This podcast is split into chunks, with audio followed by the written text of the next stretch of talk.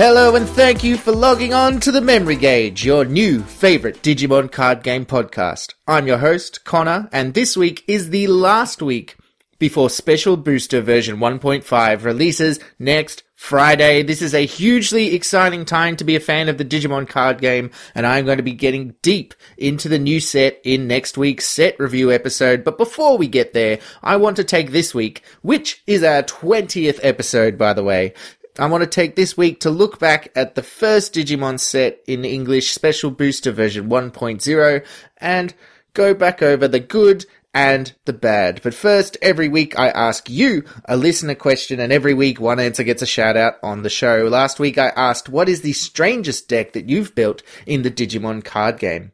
Shout out to Adam Little over on the Facebook page, who said, Purple Champion Rush with Piedmon and Millitech. Runs more level 6s than level 5s with no issues. Adam apparently went 3-1 at his locals with this deck, and it is a very cool deck. He put the deck list up on the Facebook page. Make sure to get over there and check it out. And make sure to listen to the end of the episode to hear our listener question of the week and find out how you can receive a shout-out on the show. I shout out one listener every week, but I do appreciate all the answers that I get because we're generating discussion. We're talking about this game that we love. And finally, don't forget, in 2 weeks' time, as of the release of this episode, I will be doing another box opening live stream, opening a booster box of Special Booster version 1.5 live on Twitch to celebrate that set's release. The stream will be starting at 7:30 p.m. on Friday, March 19th, Eastern Standard Time. I'm going to be giving away the contents of one randomly chosen booster pack to one lucky viewer, and there'll be some other cool giveaways that I'll be revealing closer to the stream date. It's sure to be a blast, and I really hope to see you all there.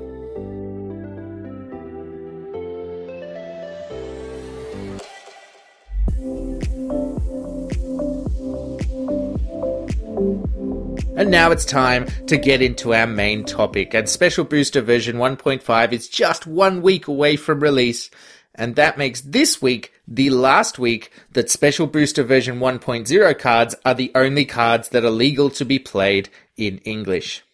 We've had this format, this 1.0 format, for a very long time, since November 2020 actually, if you count the pre-release period, that is ages.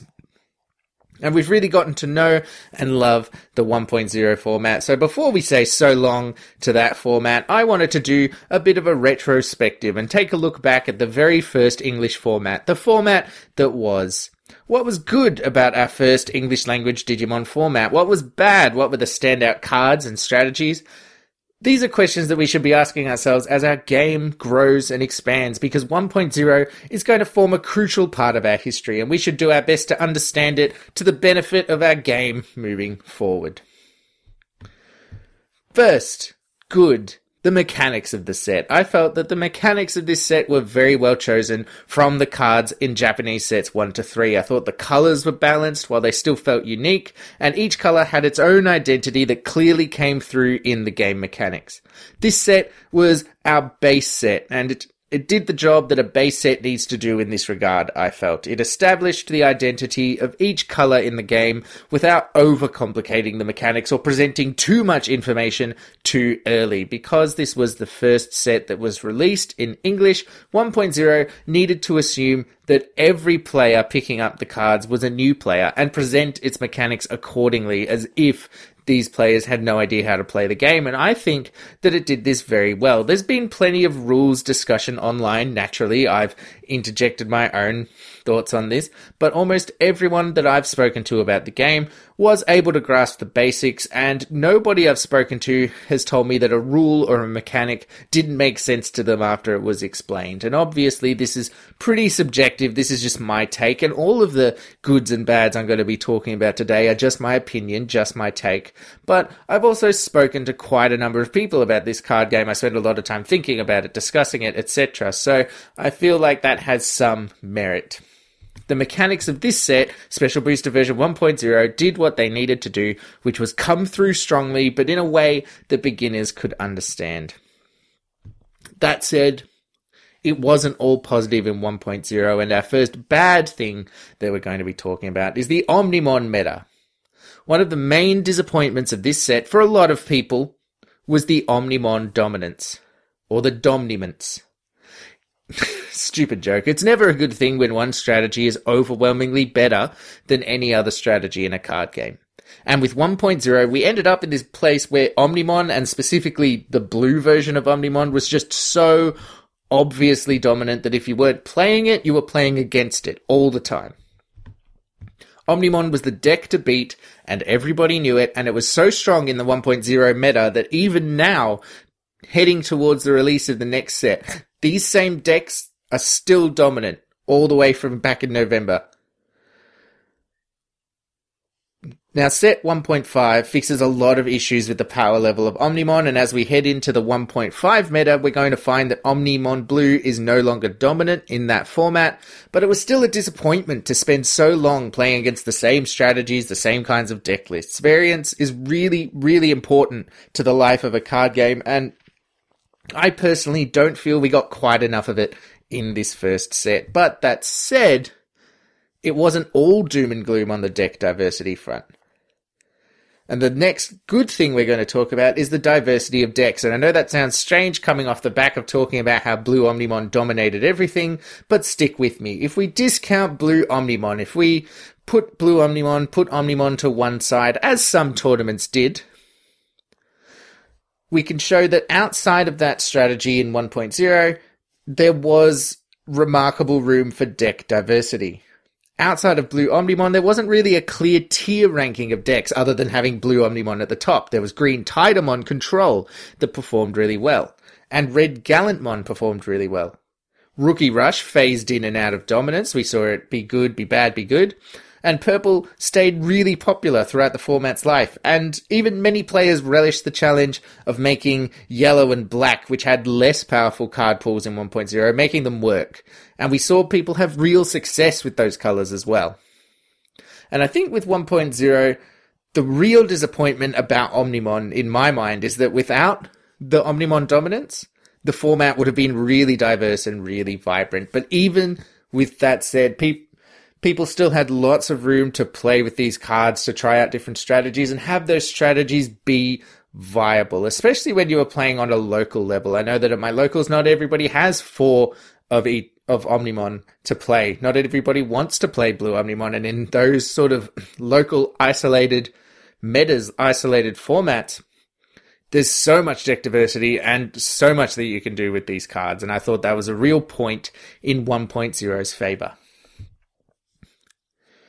Another bad thing, looking back at Special Booster version 1.0, a bad point, was the lack of product. The big, big issue with 1.0 we have to talk about if we're going back in a retrospective is the lack of product.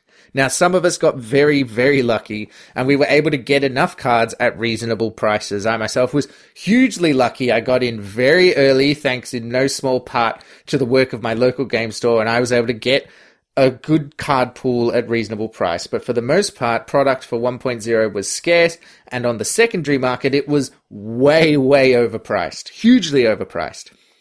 And there were a lot of factors at play here, and I don't claim to be a business major or an economist or even very clever, so I won't pretend to have the full explanation. But it seems that there was a mix of mistakes on Bandai's part. We can't get around that. They did make some errors.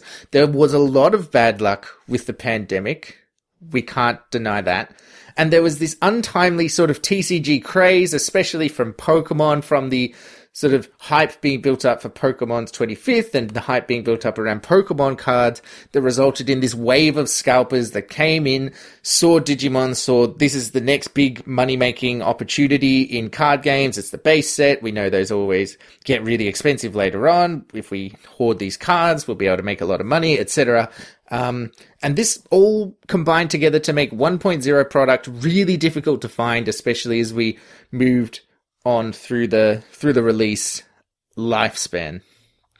It was not an ideal launch of a new game, and every time that I saw somebody saying online that they weren't able to find any cards or they were priced out of buying cards, it broke my heart. And we need people to be able to buy cards and to get access to these game pieces for our game to survive, and I know that a lot of people were really disheartened by the lack of available product. Now, it's my hope that as the impact of the pandemic begins to ease across the globe and more releases and reprints come, I know that we're supposedly getting reprints of Special Booster version 1.0 and 1.5 at some point. It's my hope that as these things happen, the game is going to grow and more people will be able to join our community. But the lack of product was a definite downside of 1.0 looking back at it, and something that really needs to be fixed in future. But all that aside, 1.0 did an excellent job of being a first introductory set for new players, which is what it needed to be. And the last good point I want to talk about is how it succeeded in that regard. There were plenty of cool classic Digimon characters to collect and play with for those people who are coming into the game because they're fans of the material, they're fans of Digimon. And there were solid core mechanics presented in a way that was easy to grasp for new players. So even people who weren't necessarily interested in Digimon or the Digimon characters came into this game and found that it was easy to grasp, and the game mechanics were fun, and it was swingy, and there was all sorts of good things happening. It was just a fun game. So you had this kind of perfect storm of people coming in because they're fans of the material and they're finally seeing it represented in a major card game that seems like it's going to have some staying power, and people who aren't interested in the material but were sort of looking for a card game to fill in that hole, or coming to card games new for the first time and found that it was not as overwhelming as trying to pick up, say, Magic the Gathering with its 20 whatever plus years of history, or Pokemon, which has gone absolutely mental with all new mechanics and stuff and is fun, but still very intimidating to look at. So there were solid core mechanics in this game that was easy to grasp and fun for new players, but there was also a real depth of strategy once you had a strong grasp of those fundamentals. There was a lot that you could do with these mechanics. And the explosive popularity of this game that we're seeing across the globe, and I do say explosive, I truly believe this game is doing really well on the whole, that's due in no small part to Special Booster version 1.0 and the excellent work that the set did, the designers, the people who picked these cards did in making it a first English language set. The Special Booster version 1.0 format is soon going to be gone, and it will soon be in our rearview mirror, and it was a wild ride, and there were more than a few bumps in the road. But I still believe that it was a fantastic set, and I know that years down the line, as our game grows and it evolves, we're still going to look back at Special Booster version 1.0 with fondness. Maybe we'll curse the days when Blue Omnimon was the be-all and end-all of the meta and Flower Cannon was a $20 card, but we can also remember the days when every colour was viable, when the game was simple to learn but complex and rewarding to master. And I admit that I'm feeling a bit wistful as 1.5 looms on the horizon, because our game is about to change forever. And part of the reason I started the Memory Gage podcast was because Digimon was only just beginning, and I saw a chance to be there at the start of something amazing, and I know that so many of you saw that same chance and leapt at it. And we're no longer just at the beginning, and that's scary but also so exciting. We are strapped in, and we are beginning our ascent. But before we leave and head off on this journey with the Digimon card game, let's take a moment and thank Special Booster Version 1.0 for getting us started. Alright, nice and quick episode today, because there's going to be really long ones coming up with our set reviews for Special Booster Version 1.5, and you've heard enough from me, and now I'd like to hear from you. This week's listener question is, what are you most looking forward to from Special Booster Version 1.5? What is it that you're most looking forward to? Personally, I'm really looking forward to Imperial Dramon. That's the deck I really want to build. Hopefully I'll be able to get some. Not like my luck with Gallantmon, which was the deck I wanted to build for 1.0, and I never actually pulled one. So tweet your answer to this question. What are you most looking forward to from Special Booster version 1.5? You tweet it, your answer using the hashtag Memory Gauge Podcast, or comment on the listener question post in our Facebook group, Memory Gauge Podcast, and you might receive a shout out at the top of next week's episode.